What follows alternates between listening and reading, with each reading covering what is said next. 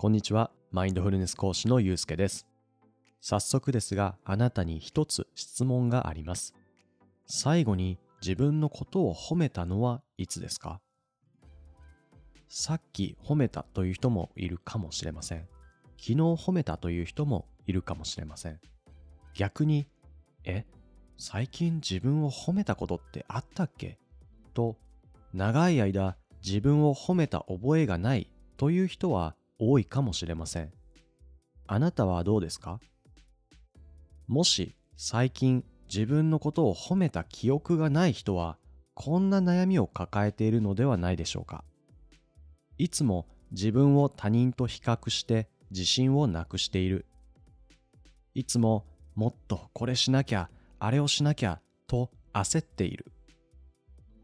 何かをするとき、いつも自分にはできないんじゃないかと不安になる。自分のことが嫌いで、いつも自分なんてと自己批判している。こんな悩みや考えを抱えたまま過ごしていると、新しいことに挑戦したり、新しい人に出会うことが怖くなり、自分の殻に閉じこもってしまいます。自分への批判が習慣になると、次第に他人も自分を批判的に見ているのではないかと被害妄想に取りつかれるようになります。自分にはあれもこれも足りないと考えていると自分を満たすことに必死になり自己中心的な振る舞いをしやすくなります。自分の心に余裕がなくなり物事に寛容に対応したり人に優しさを向けることができなくなります。すると人間関係がうまくいかず周囲の人から冷たい態度を取られたり仲間外れにされたり信頼を失って部下や同僚が言うことを聞いてくれなくなったりするかもしれません。今の話を聞いてもしかしたらあなたはドキッとしたかもしれません。でも安心してください。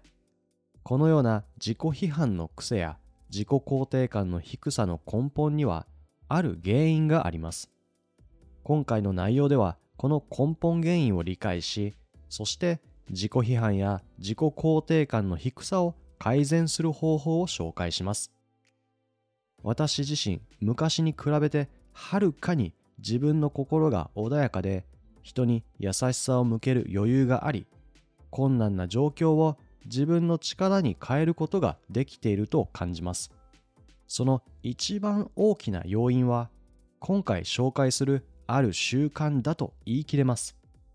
お金もいらず、性別や年齢も関係なく、誰でも身につけることができる習慣です。ぜひ最後までお聞きください。さて、冒頭で紹介したように、自分を他人と比較して自信をなくしている。自分のことが嫌いで自分なんてダメだと自己批判しているという考えに悩んでいる人はとっても多いと思います。本やネットで自己肯定感を高めるための有名人の名言集などを見たことがある方も多いのではないでしょうか。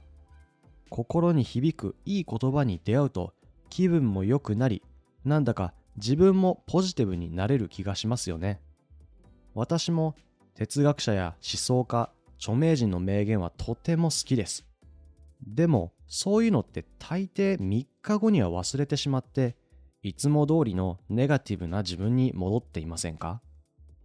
そしてまた同じように自己肯定感を上げたいと思っていろんな情報を探しに行きます。なんですぐ前の自分に戻ってしまうのでしょうか？それは根本的な原因を把握して正しい対処ができていないからかもしれません。では、自己批判する癖や自己肯定感が低い原因についてお話ししていきます。自己批判する癖や自己肯定感が低い原因にはいろんなものがありますが、今回お話しするのはそのうちの一つ、欠乏意識についてです。欠乏意識とは、噛み砕いて言うと、自分には何々がないという考えのことです。例えば、自分には才能がない。自分には能力がない。自分には特徴がない。自分には個性がない。自分には魅力がない。自分には運がない。自分には時間がない。自分にはいいことが起こらない。いつも今の自分に対してないことばかりに意識が向いている人は心の根底に強い欠乏意識がある可能性が高いです。では、欠乏意識が高いとあなたの毎日の過ごし方にどんな悪影響があるのか、ここでは3つ紹介します。1、悲観的になりやすい。欠乏意識が強いと自分の期待や理想を満たしてくれないことに意識が向きがちなので不平や不満が増え焦り不安怒りなどネガティブな感情を感じる機会がとても多くなります。例えば今自分がついている仕事に関して自分の期待や理想から欠けていることばかりに目が向きます。給料が少ない人間関係が良くない休日が少ない、福利厚生が整っていない、昇給しない、成長できる機会がない、通勤が不便。もちろん実際にいろんな問題はあると思います。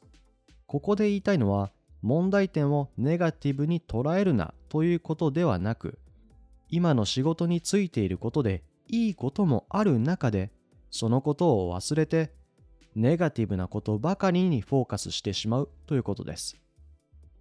あることもたくさんあるはずの環境でないことばかりを意識してしまい常に不平や不満を言っているのが欠乏意識が強い人の特徴です。2. 欲に支配される欠乏意識が強いと自分にないこと自分が持っていないことに意識が向きやすいので強い不足感や不満感を感じます。するとその不足感を埋めようとあれが欲しい、これが欲しいと欲望に支配されていきます。例えば高級なカバンや靴、ジュエリー、時計、車などを次から次に買う人は欠乏意識が高い可能性があります。世間的に価値があると思われているものを所有することで自分を満たそうとします。案外、自信ありげに高級なものを身につけたがる人の方が心の底では自分に自信がなかったり満たされていないことが多いです。3. 自己批判癖がつく。これが今回最もお伝えしたかったことです。欠乏意識が強い人は自分は何々がないからダメなんだ。自分には何々ができないから価値がないと考えがちです。この思考を毎日何百回も繰り返しているとどうなるでしょうか。以前に配信した内容で説明したように脳は特定のことを反復して行うとそれがだんだんと上手くなっていく性質があります。つまり自分は何々がないからダメだと自分を批判する思考を繰り返しているとあなたは気づかないうちに自己批判することが上手になってしまいます。脳の性質と改善策についてもっと知りたいという方はぜひ概要欄をチェックしてください。ということで欠乏意識が強い人は自己批判が多い傾向にあります。ではここから自己批判がどのようにしてあなたを幸せから遠ざけるのか説明していきます。私が思う自己批判癖の一番の悪影響は自分に自信が持てなくなることです。自信は小さな成功体験の積み重ねによって身についていくものだと考えられています。しかし自己批判の癖が強い人はせっかく小さな成功体験をしても、いやいや、自分はもっとこうしなきゃいけない。これはもっとああしなきゃいけなかった。と言って、うまくいった体験を自分で潰してしまいます。素直に自分頑張ったな、よくやったと認める代わりに針の穴をつくように小さなミスや足りないことに注意を向けてしまいます。この考え方の癖を持っていると、小さな成功体験が作れず、自信を積み重ねていくことがとても難しくなります。すると、自分から新しく何かに挑戦することが億劫になります。自分なら何とかできるという自分の能力を信じることができず、自分にはできないだろう、失敗したらどうしようと不安に支配されて行動できなくなります。また、自己批判の癖が強いと、他人も同じように自分を批判的に見ているんじゃないかという被害妄想的な発想にもつながります。すると、初めて会う人に対して、自分のことを嫌だと思わないだろうか、馬鹿にされないだろうか、できないやつだと思われたらどうしよう、と頭の中で不安や心配が次々と浮かびます。なので、自己批判が多い人は人との交流が怖いと思うことがあります。ということで、ここまでの内容を一旦まとめます。私たちは多かれ少なかれ自分に欠けている、自分に足りないことを考えます。それを欠乏意識と言います。欠乏意識が強い人は、何々がないから自分はダメだ。自分は何々ができないから価値がないと自己批判することが多いです。過剰な自己批判は自信の喪失や自信を身につける機会を奪ってしまいます。自分に自信がないと新しいことにチャレンジする行動力が低下したり、人と交流することが怖くなります。では、ここからは、そんな欠乏意識と自己批判の癖を解決する方法を紹介します。その方法は、感謝する習慣を身につけることです。ここまで引っ張っておいて、革新的な解決策を期待された方、すいません。ですが、個人的には感謝することって最強だと思っています。感謝することにはいろんなメリットがあります。まずは感謝が体に与える影響を科学的な観点から少し紹介してみます。1、ストレスを軽減する。物事に感謝すると体の副交感神経の活動が活発になります。すると体が休息モードに入るのでストレスホルモンの分泌が抑制されて体が落ち着きます。2、睡眠の質の改善。感謝することと睡眠の関係についてはたくさん研究が行われています。心理学者のロバート・エモンズ博士とマイケル・マクロー博士が神経と筋肉の障害を抱える人たちを対象に就寝前に感謝していることをリストアップさせる実験を行いました。すると数週間後、被験者はより熟睡し朝の目覚めがすっきりしたことが分かりました。3、心臓の機能が向上する。カリフォルニア大学サンディエゴ校のポール・ミルズ教授たちが行った感謝することが心臓の機能に及ぼす影響についての実験で、普段受けている恩恵に感謝すると、心不全のリスクがある患者たちの心臓の機能が向上することが分かりました。4. 免疫力を高める。複数の研究によると、感謝することが手術をした後の患者の術後の回復力の向上や免疫力の向上に貢献していることが分かりました。ということで、感謝することが体にいい影響を与えることが様々な研究から分かっています。ここまでは感謝の生理学的な効果についてのお話でした。ではここからは精神的なメリットについてお話しします。1、楽観的な姿勢が身につく。物事に感謝できると、そこに希望や可能性を感じることができるようになります。すると、どんな出来事でも、どんな状況でも、いずれ自分のプラスになる、自分のためになると考えることができるようになります。例えば、職場の上司から仕事のことで指摘されて怒られたとします。これをネガティブに捉えた場合、はあ、また怒られた。自分はほんとダメだな。そういえば、他の人もできてないのになんで自分だけ言われるんだ。こんなの不公平だ。自分だけ嫌われているんじゃないか。と、不平不満のオンパレードになるかもしれません。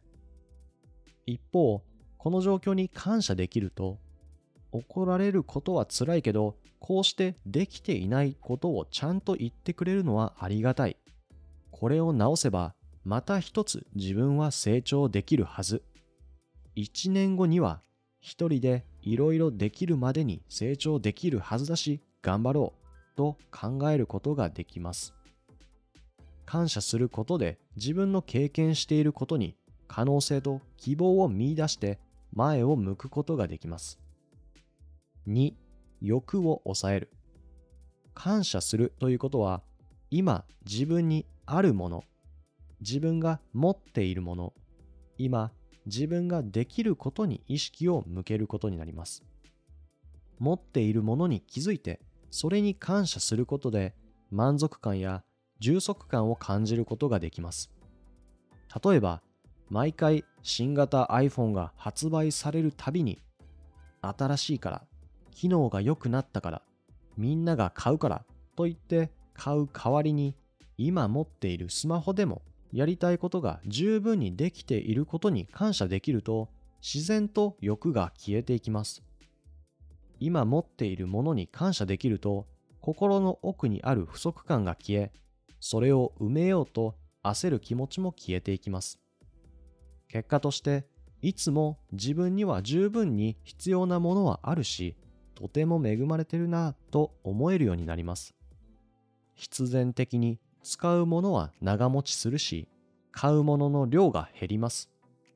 感謝の心はお財布にも優しいんです。3. 自己批判が減り、自信がつく。感謝する習慣を身につけることができると、自分を批判することが減ります。なぜなら、感謝しながら同時に批判することはできないからです。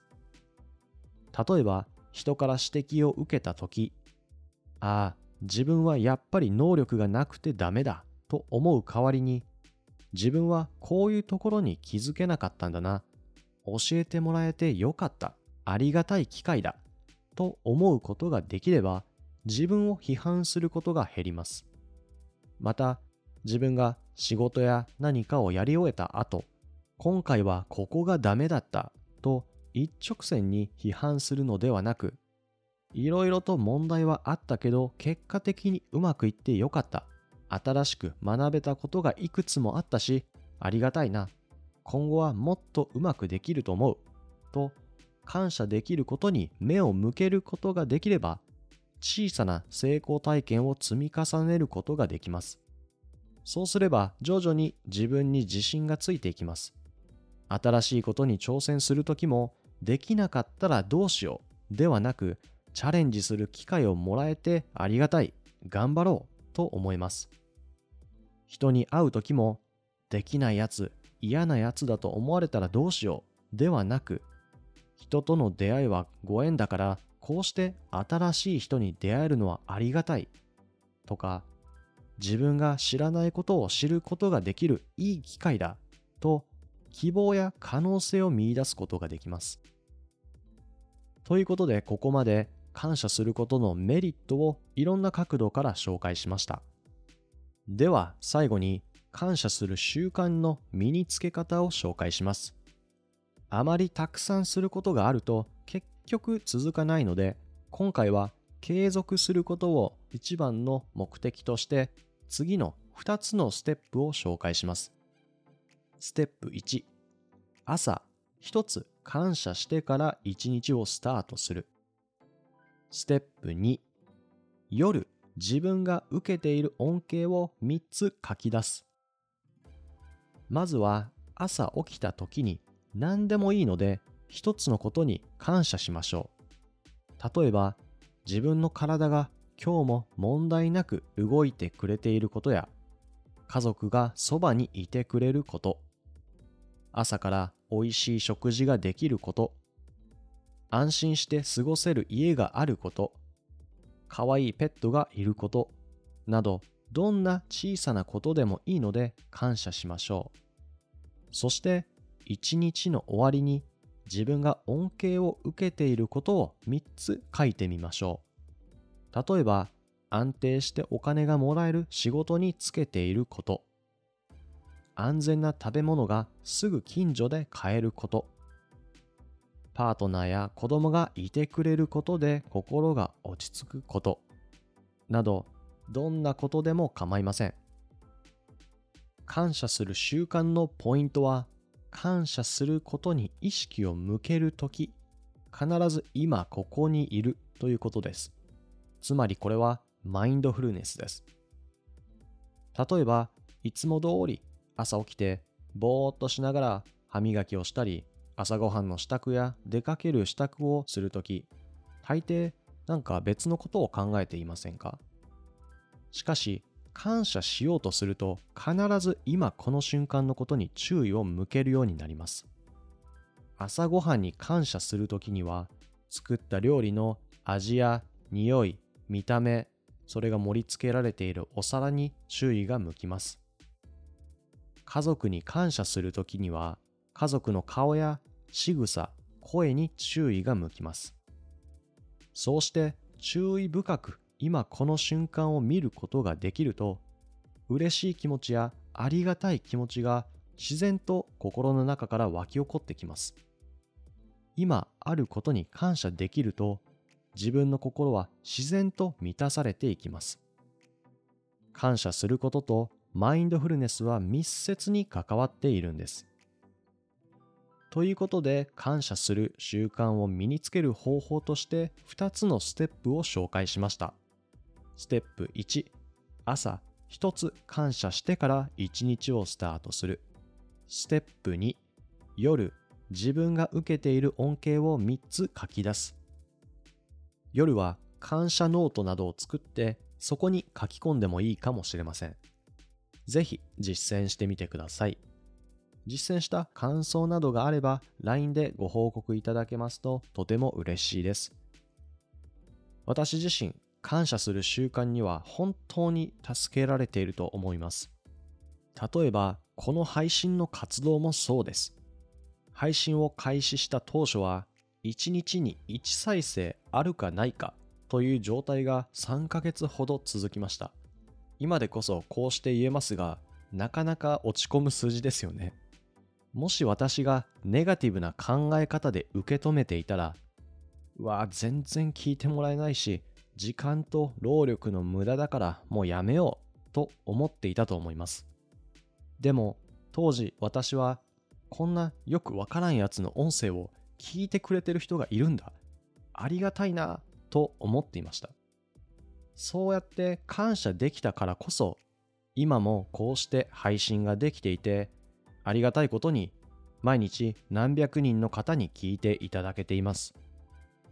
自分の実体験があるからこそ感謝の心を持つことがどれだけ毎日の過ごし方を前向きに変えてくれているかわかります。では最後に今回の内容をまとめて締めくくります。いつも自分を他人と比較して自信をなくしている。いつももっとこうしなきゃ、ああしなきゃと焦っている。何かをするとき、いつも自分にはできないんじゃないかと不安になる。こういう悩みが多い人は欠乏意識が強いかもしれません。